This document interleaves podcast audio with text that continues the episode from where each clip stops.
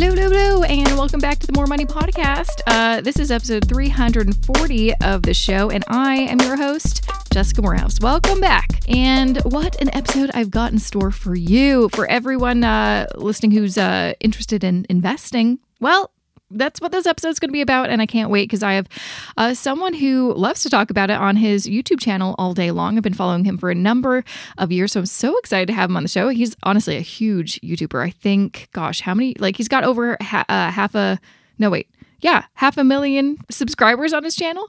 Um, and I'm talking about Joseph Hogue, of course, of Let's Talk Money on uh, YouTube. That's his YouTube channel name. Um, so Joseph Hogue uh, graduated from Iowa State University after serving in the Marine Corps, but he worked in corporate finance and real estate uh, for a number of years before starting a career in investment analysis. And he's appeared on, you know, Bloomberg and CNBC, and also led a team of equity analysts for a capital research firm. And he also holds a master's degree in business and, of course, is a CFA, a chartered financial analyst. Now, despite his very successful career in finance, in 2014, he made the big, big move of leaving the corporate world and building his own online business, first through creating websites and later through his YouTube channel, Let's Talk Money. And since then, he has grown his community to over 550,000 and he reaches more than 1.8 million people a month through his blogs, YouTube channel, and of course his weekly market newsletter. And so uh, in this uh, episode, we're going to dive deep into investing and investing philosophy and some of the things that you should be aware of when finding investing information on YouTube. Um, so I can't wait to share this interview with you. But before I do, here's just a few words I want to share with this podcast season's sponsor. This episode of the More Money Podcast is supported by Desjardins.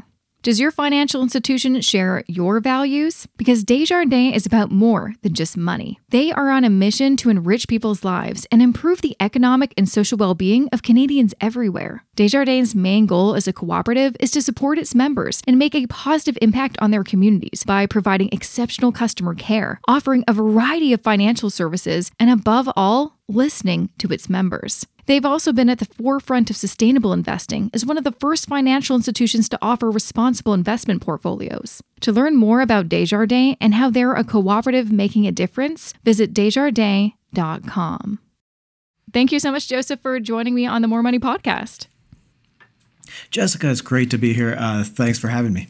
You're so welcome. So I've been, you know, following you um, for many years. I, I feel like I've never actually talked to you or met you, but I've been aware of your presence and especially your your rise, especially on your YouTube channel for a number of years, probably because of your wonderful bow tie. Um, it is kind of the thing that I recognize the most about you. I'm like, oh, I still got that bow tie. I love that. I think it's so smart of you to have a little signature style like that. so appreciate that.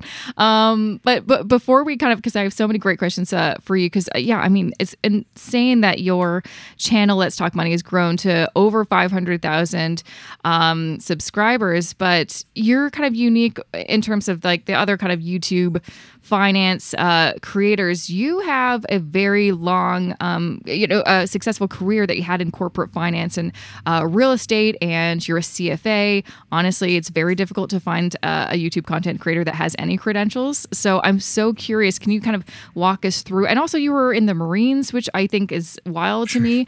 Can you kind of share a little bit about your kind of origin story? What you know uh, brought you into the Marines, and then corporate finance, and then who would leave a successful career in corporate finance to run a YouTube channel? Sure, love to. Uh, first, let me say that if you ever want to build a brand for yourself online or differentiate yourself, pick the most tedious thing you can do, but that you have to do before every every video, right? Yeah. Because I can guarantee you, ninety percent of the people out there do not want to have to put on a bow tie for for every single video. Or is it really? Or, or you didn't get so, a clip on? You know that could have been a time saver. I would feel horrible about myself. I think you'd be called out. Okay, I, would I'd save time, but I wouldn't be able to sleep at night.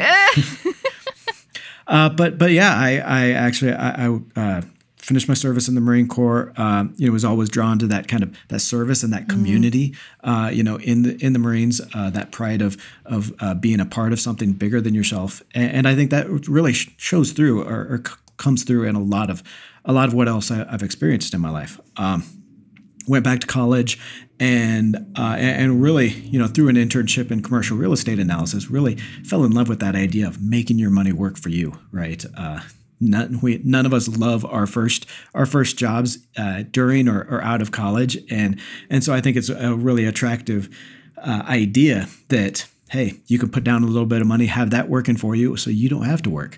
And uh, so I really really fell into that that equity analysis that investment analysis kind of industry uh, after college, I went into uh, went into venture capital, where I worked for a Canadian venture capital firm. I actually set up a, a sell side research department for them and managed some other analysts there. Worked in equity analysis, uh, so so stock analysis and that kind of thing, and then private wealth management. And by uh, you know by 2013, I really decided that you know it's I, I love love the industry, love being able to again figure out ways to grow your money uh, but I was only working, only able to work with one specific type of person, and mm. that is rich people, right? Yeah. with venture capital, with private wealth management, you're only working for the people that can afford those services, uh, and, and, it's really not where not where I was from, not uh, not the mindset that I had. So I wanted to, I knew I wanted to have more control over my own business, have my own assets as well. So I started blogging in 2013 left the uh, the corporate world and fortunately had enough had enough saved up to to last a couple of years because mm-hmm. blogging does not pay the bills. No, uh, but uh, but but I had a lot of fun, you know, connecting with with people out in the community and that sense of community again that you get with uh, with being being online.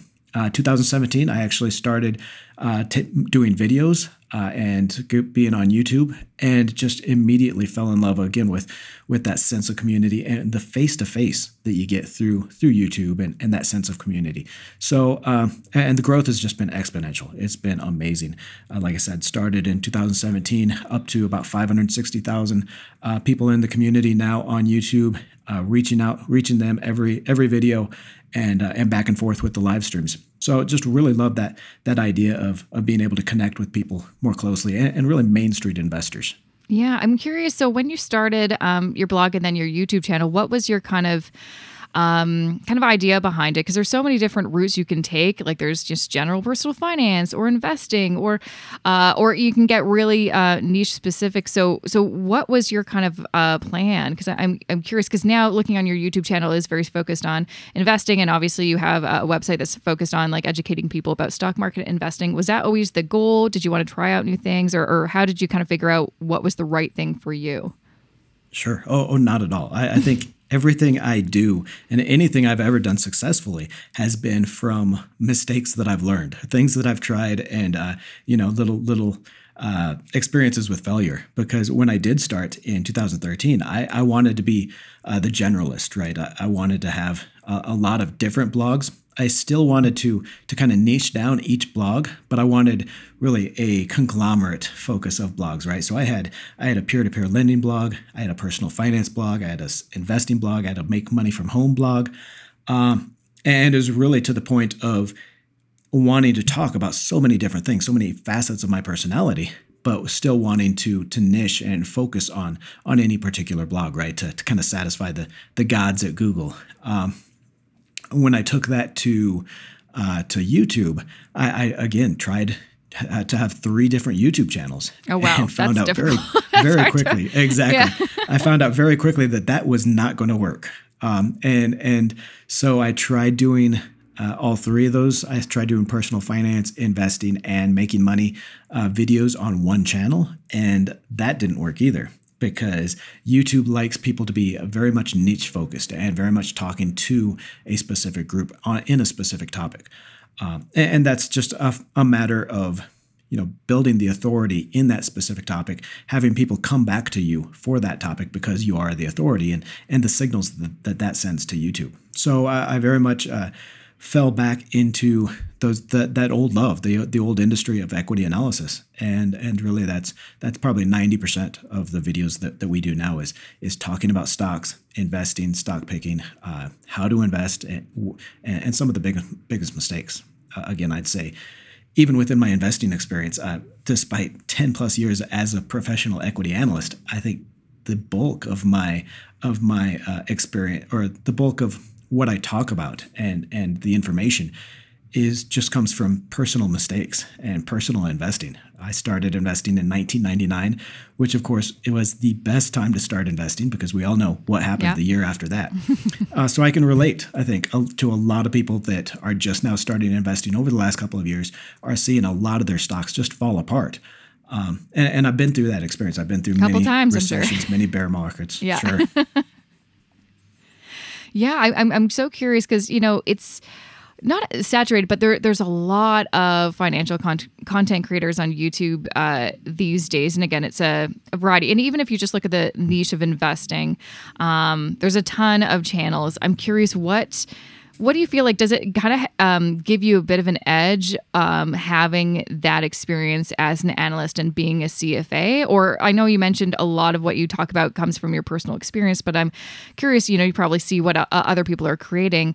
Does does it give you, I guess, maybe a different lens a little bit? I think it's. Uh, I, I, think it. I, I, think that's one part of my differentiation. But I think uh, really focusing on and uh, and honing in on how you can be different uh, and your personality is really anyone can be successful. You know, uh, that's just one of the things that sets me apart, right? Uh, the bow tie, the uh, the the background in my in my videos is very much focused towards branding, right, and the beliefs and the value system that I have.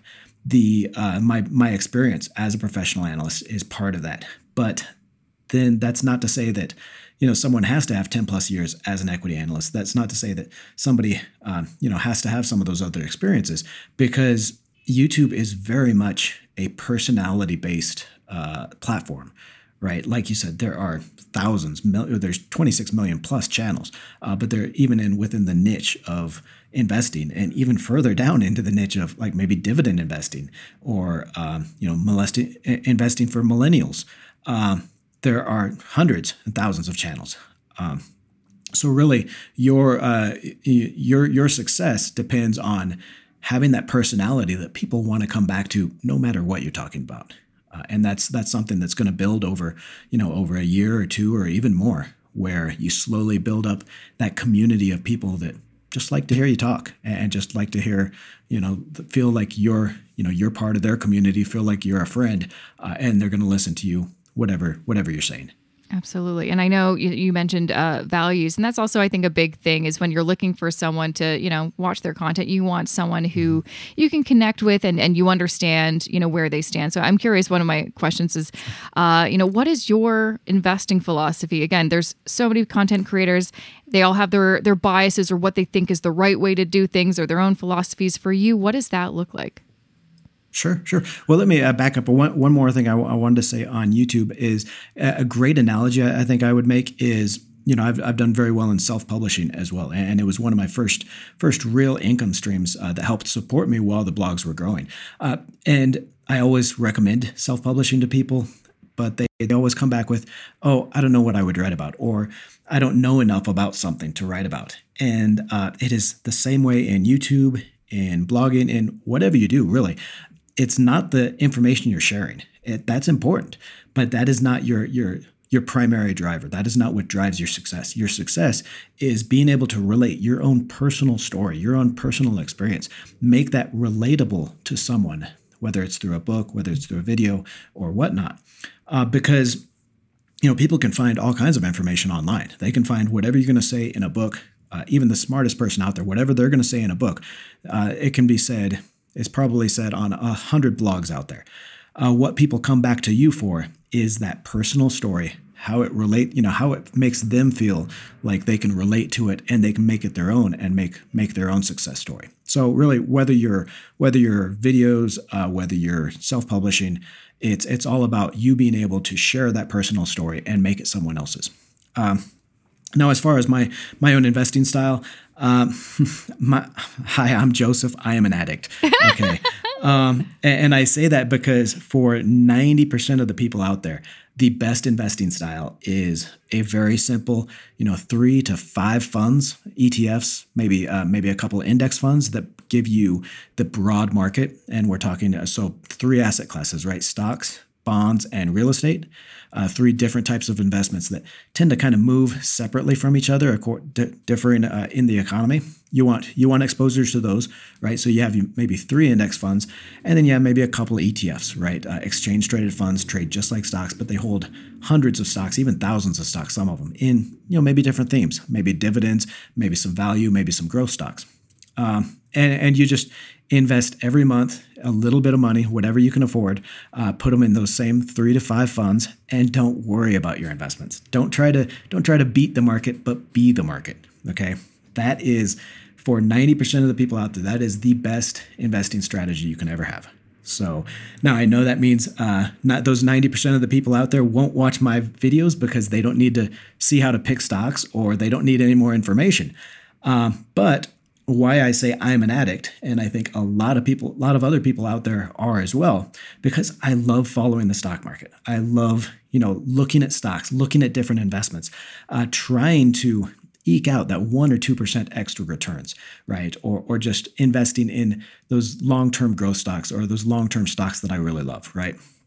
And I know that if I didn't have maybe 10 or 20% of my money, of my portfolio, as a way to be able to pick those stocks, to buy stock individual stocks rather than just those three to five funds. If I didn't have that, then I would end up doing it with the rest. I would end up buying and selling those funds. I would mess up that part of my portfolio. Right. So what I suggest to people, if they have that itch, that need to to pick stocks and invest uh, invest in individual stocks, then they have 60, 70, even 80% of their money, of their portfolio in those three to five index funds or, or ETFs have maybe 10 individual stocks that you really love and you're going to hold them for 10 years at minimum 10 15 years. You love these companies you love their products. Um, and then with that additional 20% 15 20% of your portfolio sure maybe you go after some of that stock picking that, you like to do. Maybe you go maybe you invest in cryptocurrencies or or some of those other uh, investments that that you want to follow right? What that's going to do it's going to satisfy that itch. So you don't go back to the that core part of your portfolio and mess that up by by trying to game the market with that part. Um, but it's also going to give you the market return right you've got that 60 70 80% of your portfolio of your money that is is the market it's going to give you that that market return over decades and it's going to help you reach your financial goals right mm-hmm.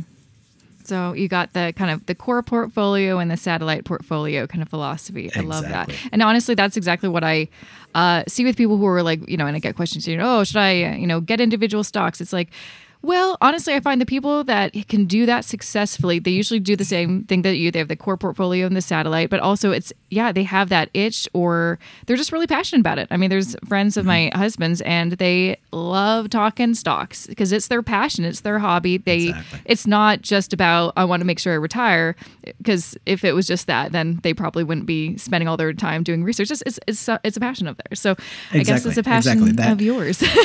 that, that, that small you know satellite portion of your portfolio that that 10 15 20% uh, of picking stocks it will never compensate you enough for the time that you spend actually yeah, researching stocks and following the market right? You have to get something else out of it. You have to get that that intrinsic reward right?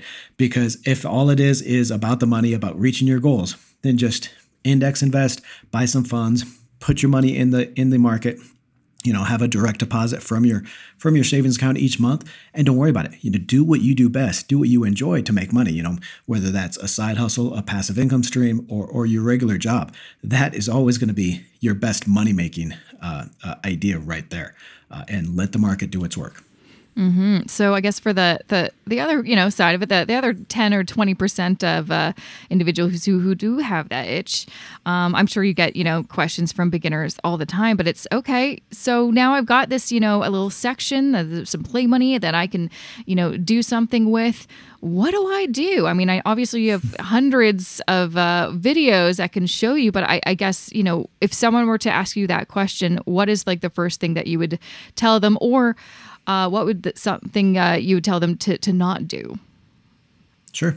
Well, first I would ask them what type of investor are they? You know, even even with that uh, satellite portion of their portfolio where, where they want to you know maybe pick individual stocks Um, that's not to say they should just jump into like the fastest growing stocks or the growth stocks or or the most trendy stocks because if there's someone that that does get stressed out by uh, you know by big drops in their portfolio or by stock market crashes things like that then that is going to be the exactly the wrong thing to do right? Uh, because we're going to have a crash like we've had this year and they're going to panic sell out of those long-term investments and uh, and they're only going to lose money. So really understand you know whether you can whether you can take that kind of risk and be able to see your portfolio rise and fall without without panicking. Um, that's really going to guide your decision whether you want to do those riskier growth stocks or things like cryptocurrency or uh, those things that, that are just a little bit more volatile and, and offer that kind of risk reward reward trade off, right? Higher risk, higher reward. Uh, or if you if you're more of a value investor or a dividend investor, you know the kind of stocks that don't tend to to jump five or ten percent in a single day. Okay, but they're gonna they're gonna provide that that slow and steady income stream through the dividends or through the value stocks. Mm-hmm. Uh, well, so I'm that's curious, that's what, one what, thing you really have to have to decide. Absolutely, I'm curious with your with your satellite, uh, you know, uh, portfolio. What what do you do? What is your? Are you a more of a dividend person? You're more of a growth person. Like what what do you kind of do? Not that this is telling people to do anything. I'm just curious what you're doing with your money. if you want to share. Sure. Well, I am. I am sometimes my own worst enemy because because I'm kind of a middle of the road, right? Uh, standing right in the middle of the road with a lot of different a lot of different stocks. But but then it's it's again. I think it goes back to just my my passion for uh, for following any kind of any kind of theme. Okay, the the growth stocks, the dividend stocks, the value stocks, things like that. Uh, right now, I do have a lot of growth stocks, and it's just because with the market environment that we're in right now, where we could crash further or, or we could start that next bull market, then I like to have a lot of risky, riskier growth stocks. Uh, but then I also like to have a lot of really cash-like investments, like cash, uh, I bonds, uh, you know, bonds, things like that, so that if the market does, you know, start higher, like it has been over the last month, then those growth stocks are really going to do well and, and pay off. Um, but then if we do see lower lows on the market, if the market crashes back down once again, then that that cash is going to protect me. So it's kind of it's called a barbell strategy where you have uh, two very different types of investments uh, or investment strategies. Uh, one, you know, overweighted, but nothing really nothing in the middle, right? So I'm probably a little light, a little light on those dividend and value stocks right now.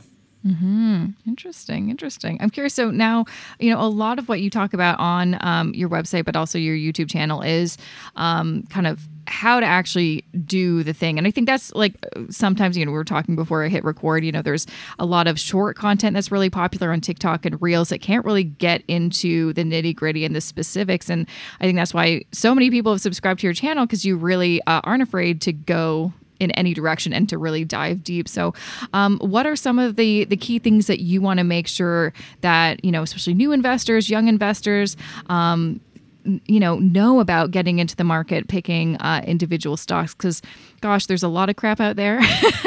And sure, obviously sure you know what you're doing so i know you want to kind of guide them in the right direction. So what are some like key things or, or mistakes that you want people to avoid doing Sure. Well, first, just get started, right? Uh, and and don't worry if it's only twenty five dollars a month, fifty dollars a month, whatever that is. Just get started. Uh, you can actually investing fifty dollars a month over a period of twenty or thirty years. You can actually grow that into uh, you know, hundreds of thousands of dollars uh, with just a, a, a, really simple market return. So not trying to beat the market, just just really trying to be the market with some of those index funds.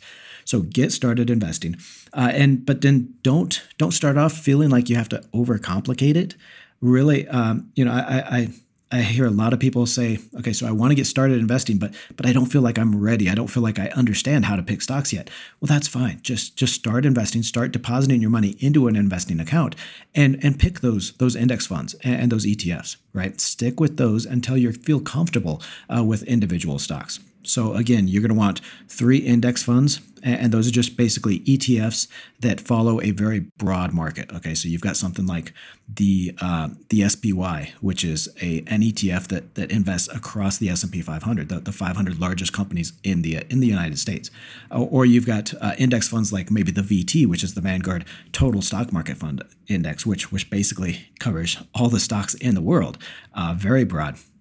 Then you're going to want an index fund or an ETF that covers bonds. Okay, so maybe something like the AGG or the uh, the Vanguard BLV ticker, ticker BLV, which invests in uh, corporate bonds, U.S. Treasuries, things like that, gives you kind of a, a little bit of safety there. Uh, and then in real estate, you know, a, a, fund in real estate to give you exposure to to that kind of asset class.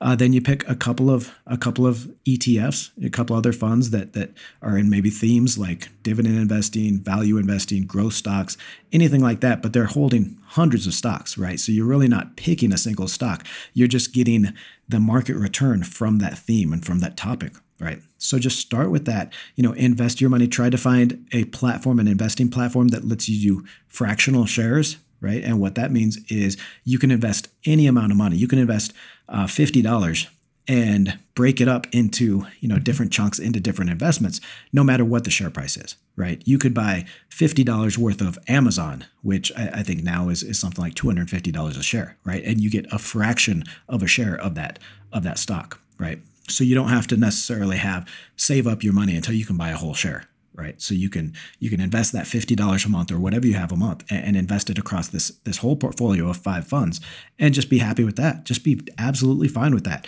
until you get comfortable with with actually you know it, picking individual stocks, which stocks maybe you want to hold on for that ten or fifteen years, uh, and, and then kind of ease into it.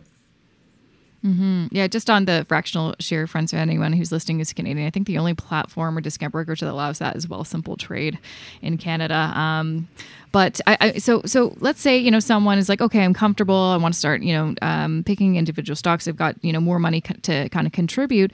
I guess yeah. The next question would be, okay, which which stocks do I buy? Everyone has an opinion. My gosh, does everyone have an opinion online?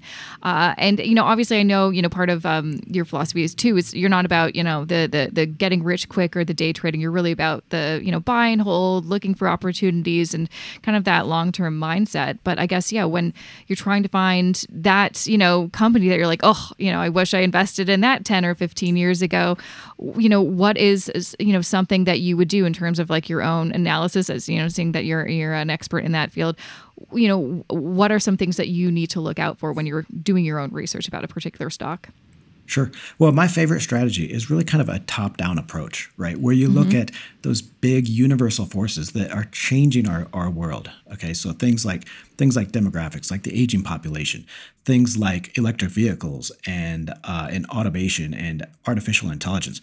Those those big multi decade forces that are, are going to drive, you know, whole sector sections of the economy and our, of our lives.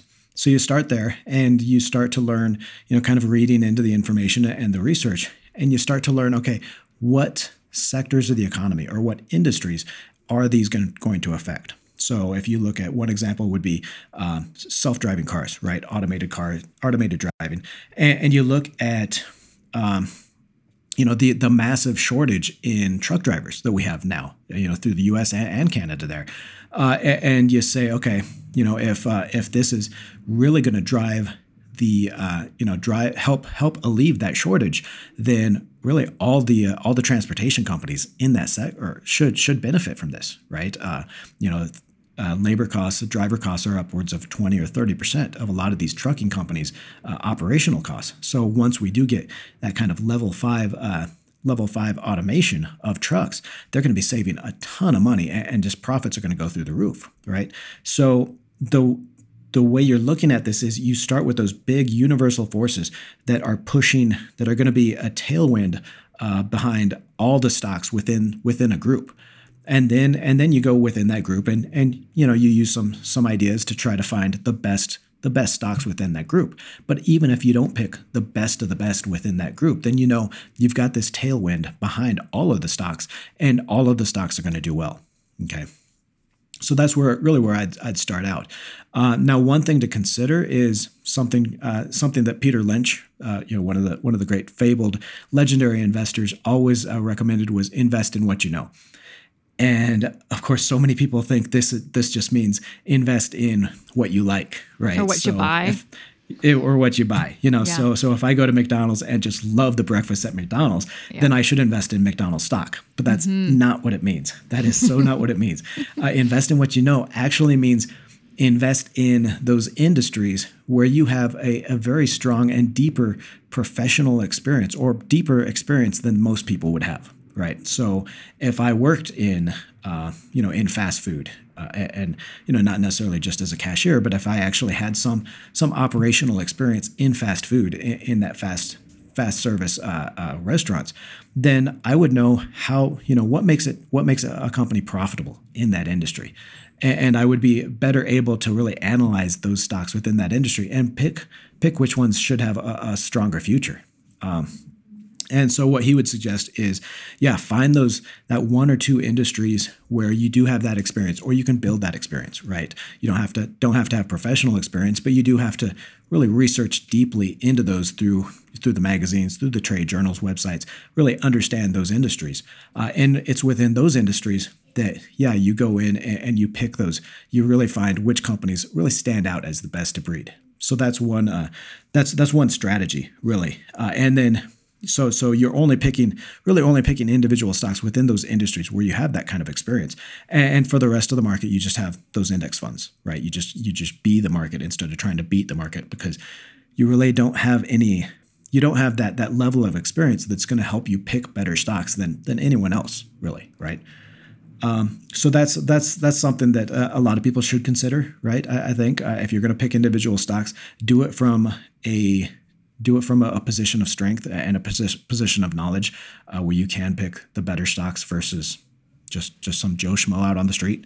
Mm-hmm. There's always a friend of a friend who has a hot stock exactly. tip, and you're like, "Why am I investing in this company? I don't know anything about it." That's kind of probably red flag number one. I think exactly. what probably uh, worries uh, uh, a lot of people. I, am curious is is is um, okay. Let's say you've done your research, you pick a stock that you you know about, you feel really confident about it.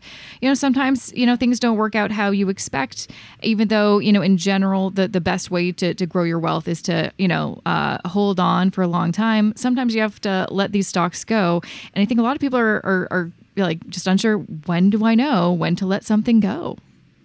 Sure, sure. And and, and I would say that uh, a lot of times, often, very often, it's uh, it's it's not in what why you think, and it's not because the stock price has, has gone down. You know, you don't sell just because the stock price has gone down. Uh, in fact, a lot of times when the stock price goes down, and in these kinds of these kinds of bear markets, like what we've had over the first six months of 2022, where stock prices have come down, these are the best times to invest. It, it, always amazes me. People love to buy stocks, people love to push money into stocks as the market is going up. But you never know when that bull market, when stocks are going to start stop stop going up, right? Um, you never know when when we hit that peak. Uh, in comparison to you know people getting panicked and and stopping saving and stopping investing during a bull a bear market when stock prices have come down. Uh, you know you're getting a discount now. You know stock prices are lower than where they've been in the past. So so it is a great time to invest. Um, but yeah there are times when you would want to want to kind of cut your losses and and abandon a company. Again though it's not it's probably not in what you think.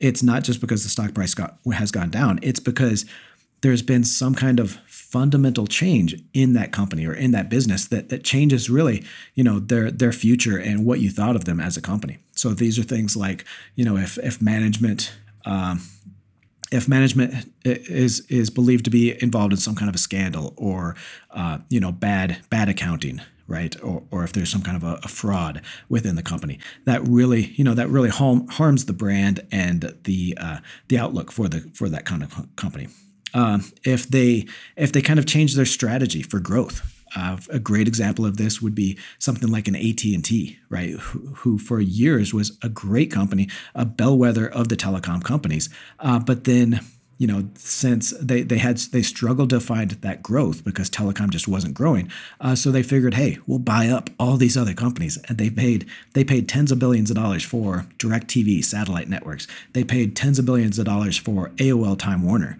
right, for internet and content. And uh, it was just that acquisition strategy that really changed the business and uh, and just loaded up the company with debt and was really more than management could handle right? So for the past decade, of course, uh, AT&T stock has gone nowhere. They actually ended up just the beginning of this year selling off everything uh, other than the telecom business, kind of returning to their root, fo- root focus. And uh, and hopefully it's it's brighter a brighter future now. But but yeah, I'd say if a, if a company really changes the business model in which it's in, loads up with debt to, to try to drive these acquisitions, then that would be a red flag, a, a warning sign of when to sell.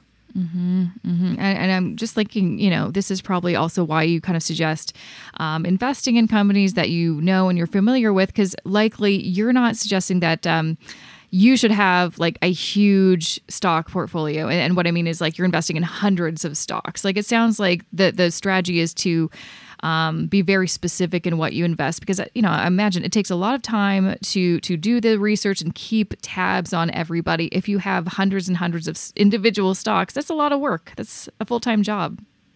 Oh, absolutely, and, it is it is a full time job for, for a lot yeah. of people, right? All those all those stock market analysts, uh, you know, that that that really go blind over cash flow analysis, and uh, and yeah, so you know, there's actually research that shows once you have more than more than 20 or 25 stocks, uh, individual stocks, as long as they're you know in different sectors and that kind of thing, your returns are basically going to look a lot like the market, right? So there there's just no there's no benefit to having more than more than about 25 individual stocks.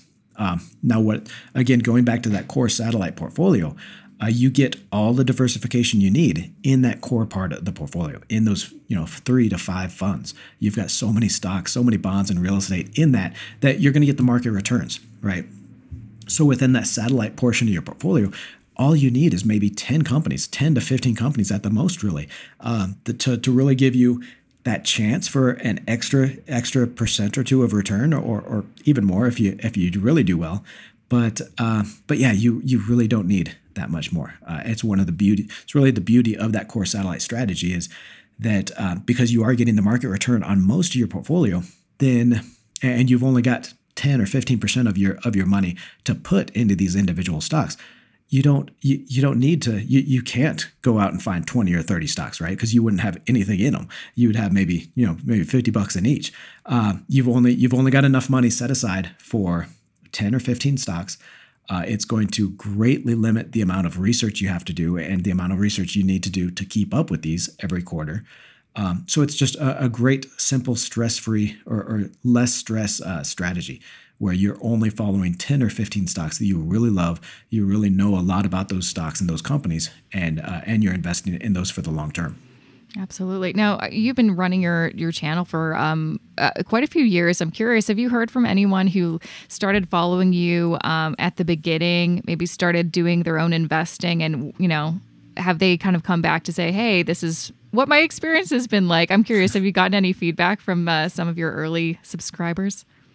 Sure, sure. Yeah, I, I, love I love getting messages and emails and comments comments like that. I get uh, you know one or two each month at least, and uh, and a lot of them that that have been pretty active or engaged in not just the YouTube channel but in our private Facebook group as well. Uh, a couple of the moderators have been around since since the beginning, and uh, and yeah, they love it. You know, they love the the the idea that it's a little more grounded in uh, you know experience and rational you know simple investing I, I wouldn't say maybe not stress free investing but but a little bit simpler approach uh, than uh, than I, I, think you see on a lot of the other channels especially the a lot of the channels that have popped up just over the past couple of years where everybody everybody was an investing expert right because uh, oh yeah stocks, it was that time go, i'm sure you saw yeah, it you're like this looks familiar exactly. i've seen this when, before. when stocks when stocks go nowhere but up, then yep. all you have to do is throw a dart at a dartboard. And, yeah, and, and you're like, look at me, I'm a genius. Yeah. yeah.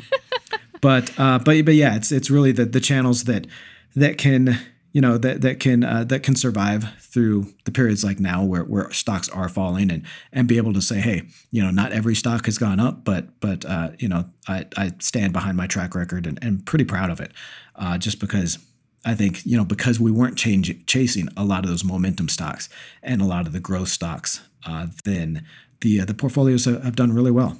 Mm-hmm. Well, I'm, well, since you mentioned and because I feel like yeah, definitely in the past two years, that was what I feel like was everyone was bombarded with was this this idea of momentum. You're like, oh, this is a stock you haven't heard about. You want to get in on the ground floor, just as you know, cryptocurrency was the hot new thing because coin. There's always a new coin, and then the NFTs and all that kind of stuff, which is it makes me honestly feel validated for telling everybody just don't don't worry about them. just like my philosophy is yeah. very similar to yours. Like index funds are great, just you know ignore the noise, and now everything's down.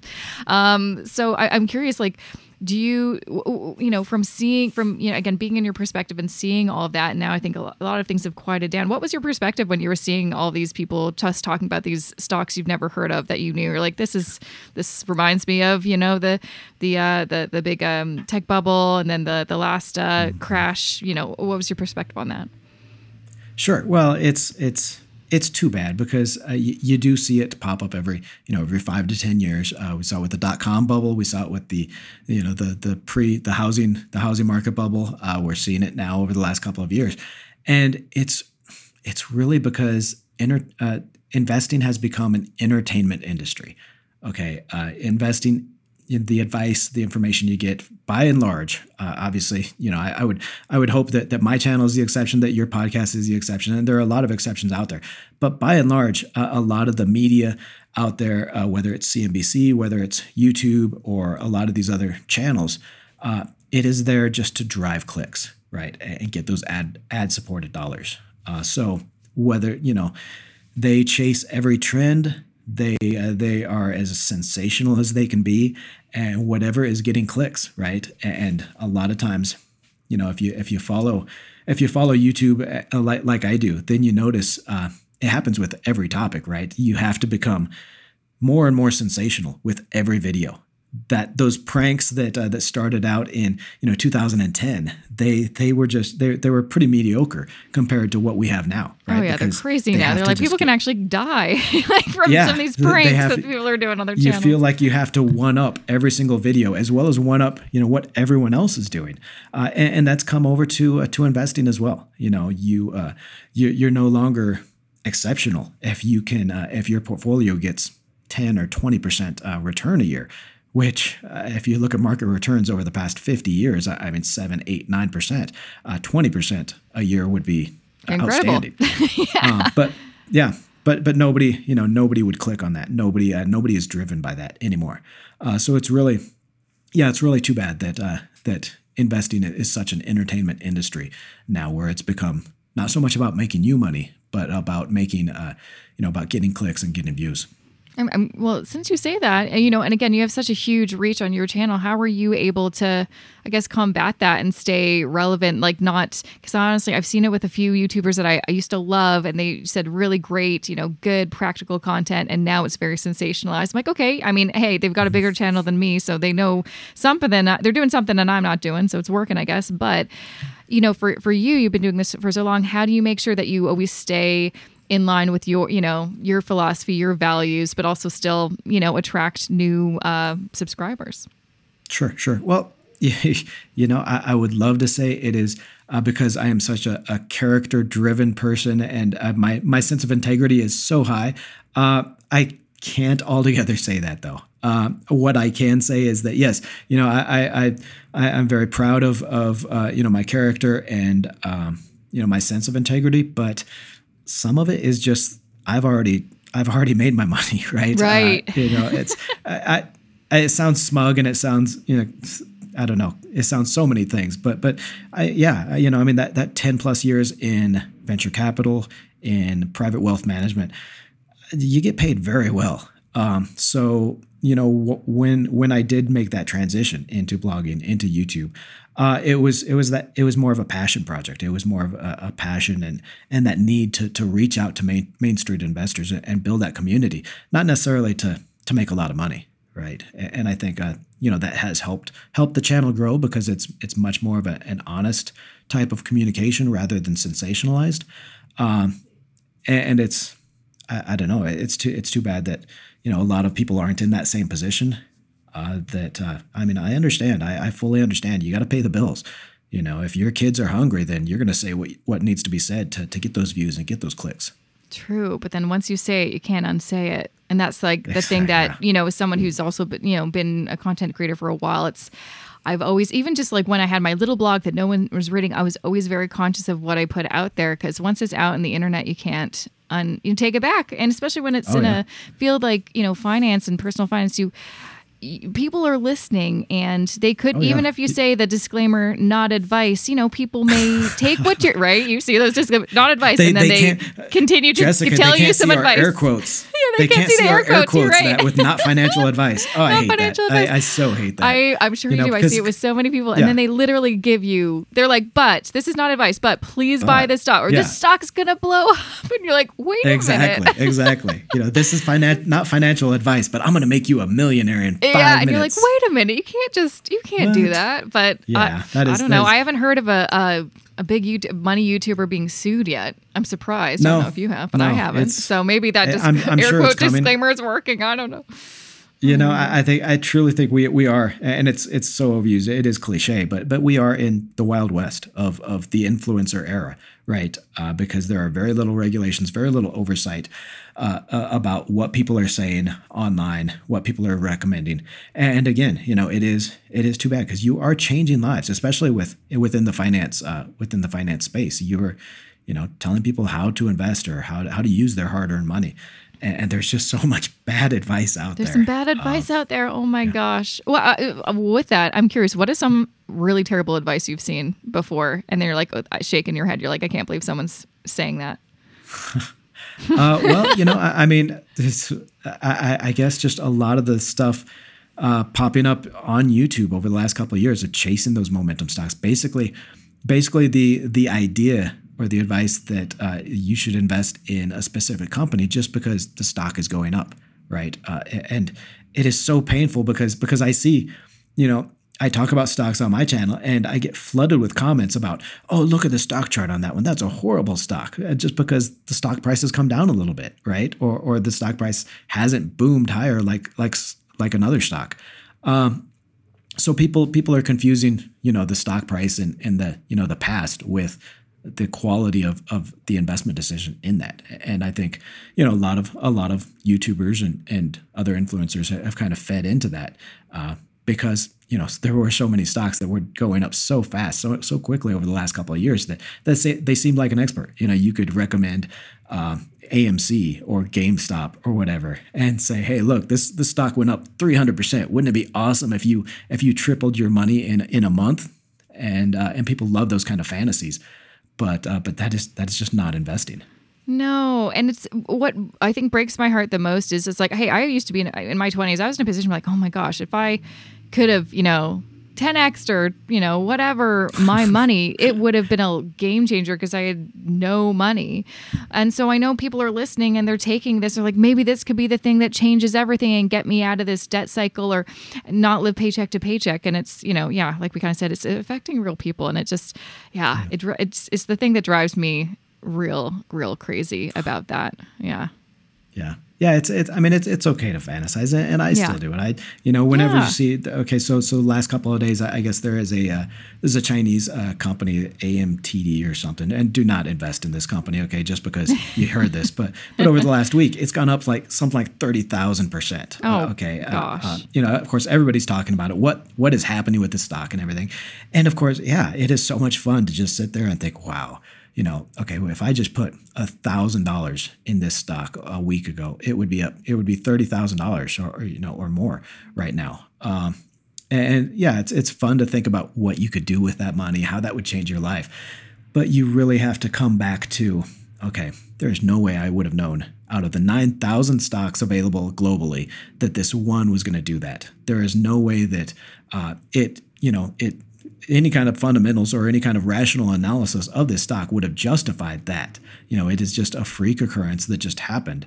Um, so you really got to come back to those that that really sound investment ideas and uh, you know uh, process uh, and, and be able to say, hey, yeah, it's great to win the lottery, but uh, you know I would ra- I would rather get you know solid returns over a period of 10 or 20 years meet my financial goals or exceed them uh, and, and not you know not go chasing go chasing waterfalls right? Not go chasing those those uh, those lottery tickets absolutely. Well i know i could probably keep you here for another 45 minutes but i won't do that. You have so much uh, you know wisdom and experience. I really appreciate you taking the time to be on the show. I know obviously i've mentioned your uh, plugged your youtube channel a lot because i'm a big fan uh, but also you also mentioned you have a, a facebook or a, a, you know an online community. Is it through facebook and also a weekly newsletter? Did you want to kind of share more about those in case people are interested in checking them out Sure. Yeah. Well, first of all, you know, I, would love for everybody just to come by the community on Let's Talk Money on YouTube. Uh, I, I, love seeing everybody there and, and engaging. Uh, but yeah, we've got the uh, the weekly the the bow tie weekly that goes out Sunday nights before the market opens. Uh, great little newsletter on you know absolutely free. Just just something I like to do for the community about you know kind of what I'm watching in the week ahead, the stocks I'm watching, things like that. Um, the the private Facebook group is also open. Uh, it's just basically uh, everybody from the community on YouTube comes over and and a great way to kind of have back and forth conversations, right? Because you know on YouTube it's it's so hard to have that that conversation with different people uh, through the comments. So it's a, it's a great way to have con- conversations within the community there on on Facebook. Um, Amazing. And and what's your website yeah, you know, again if someone wants to find all of this information? Sure, that is mystockmarketbasics.com on the website, and uh, and that's really a little bit more of just kind of basic basic stock market investing, right? I try to keep it really simple and and straightforward on the on the website. Amazing. Well, thank you so much, uh, Joseph, for joining me on the show. It was a pleasure having you, and I can uh, I look forward to continuing to see all the the things that you do and the new videos that you are to make. I'm curious what uh, themes you're to um, produce in the next year. It's to be an interesting. I feel like I'm excited to see what's to happen with this recession. I'm ready. I'm, I'm a millennial. I've done this before. Uh, I got this. I, am excited too because uh, again, I think this is this is a great opportunity for investors. Whether you've already started investing or, or you're just starting, you know, it's it's times like this where you make your most your your best money, right? Investing during a recession when prices are down. Uh, I always love to give the analogy of Amazon, right? Uh, when IPO in 1997 rose to $100 a share by 1999, and then of course just fell apart, lost 95 percent uh, down to less than six dollars a share over the next two years. And, and you know you can imagine uh, a lot what people were feeling uh, uh with that. Uh, uh, same thing as a lot of people are feeling in some of these other growth stocks right now. Um, just just despondent, destitute over the mm-hmm. losses on that, and wondering if it's still a good investment. Um, but then look what it's look what it's done uh, over the last 20 years.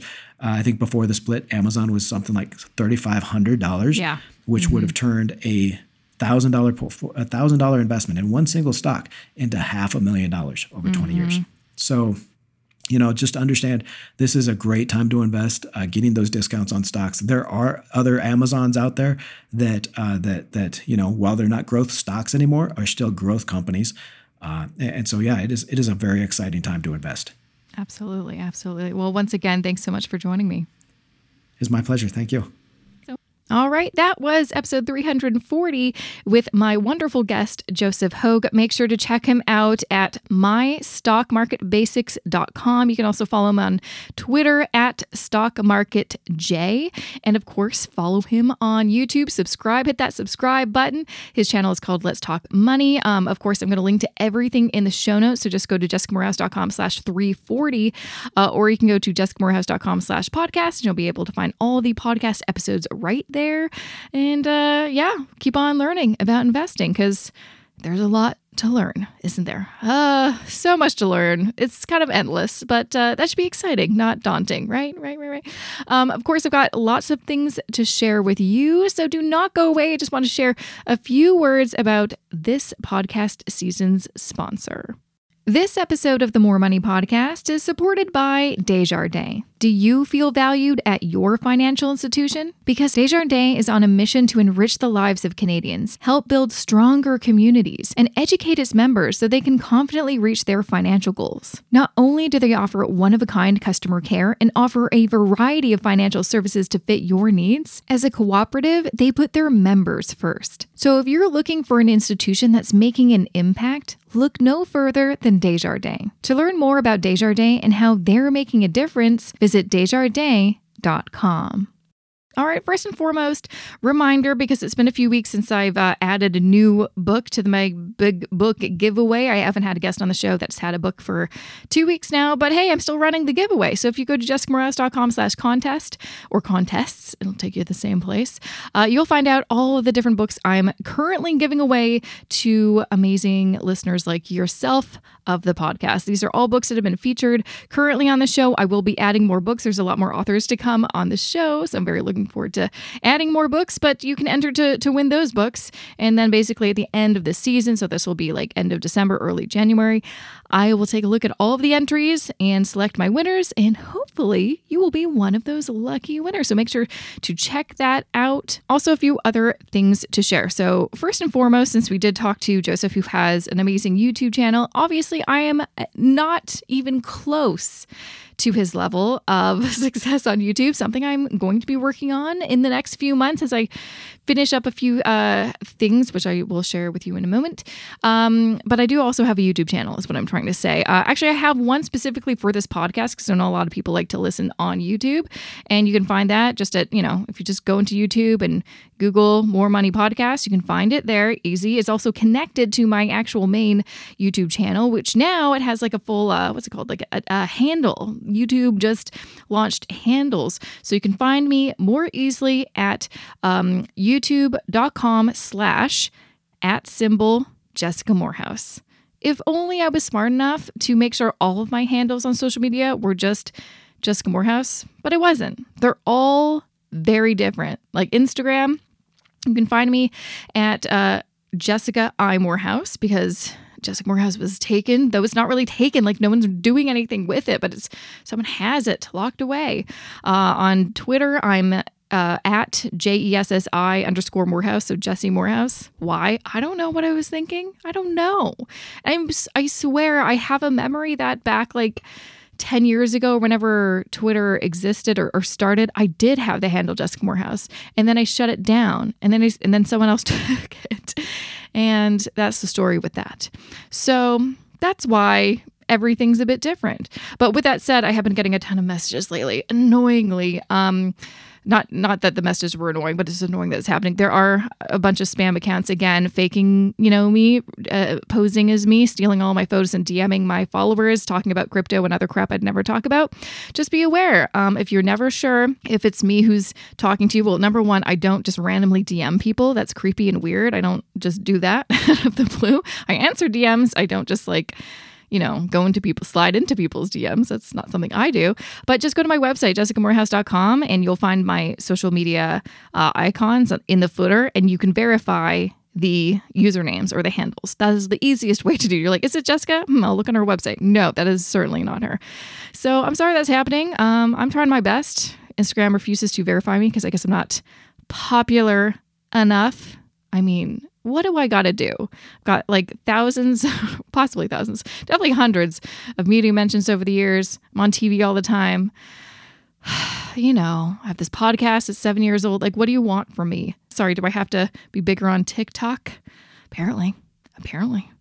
Is what it is. What can you do? So I'm just trying my best. And maybe one day, if I'm lucky, I'll get verified.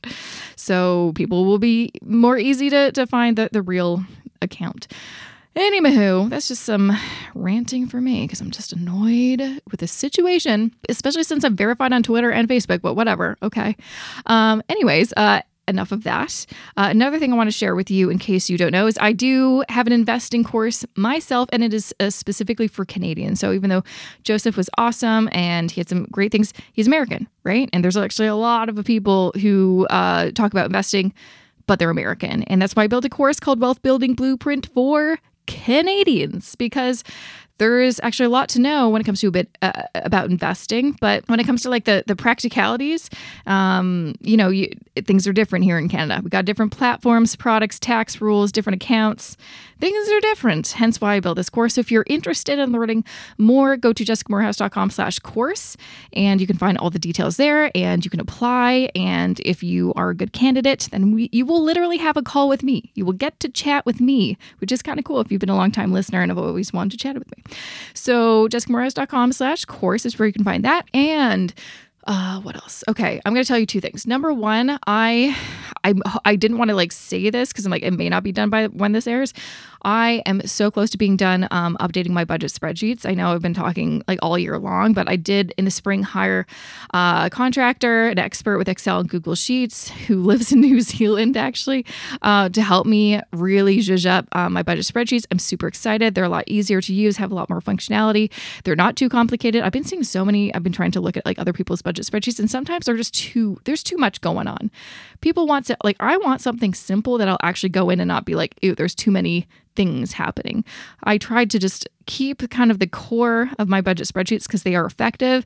Just make them a bit, bit, easier with some like, here's a button to add a row instead of you having to do that manually and things like that. Um, but yeah, lots of exciting things there. So I'm hopeful that uh, it'll be they will be done soon. I'm currently working on doing the video tutorials so they can be up and running. Um, so just letting you know, they will be done hopefully by the next episode. That's the goal. Anyways, I've been talking to you for a little while, and I am sure you have things to do, places to be. So thank you so much for listening. A big shout out to my podcast editor Matt Rideout, and um, I will see you back here next Wednesday for a fresh new episode of the More Money Podcast. See you then.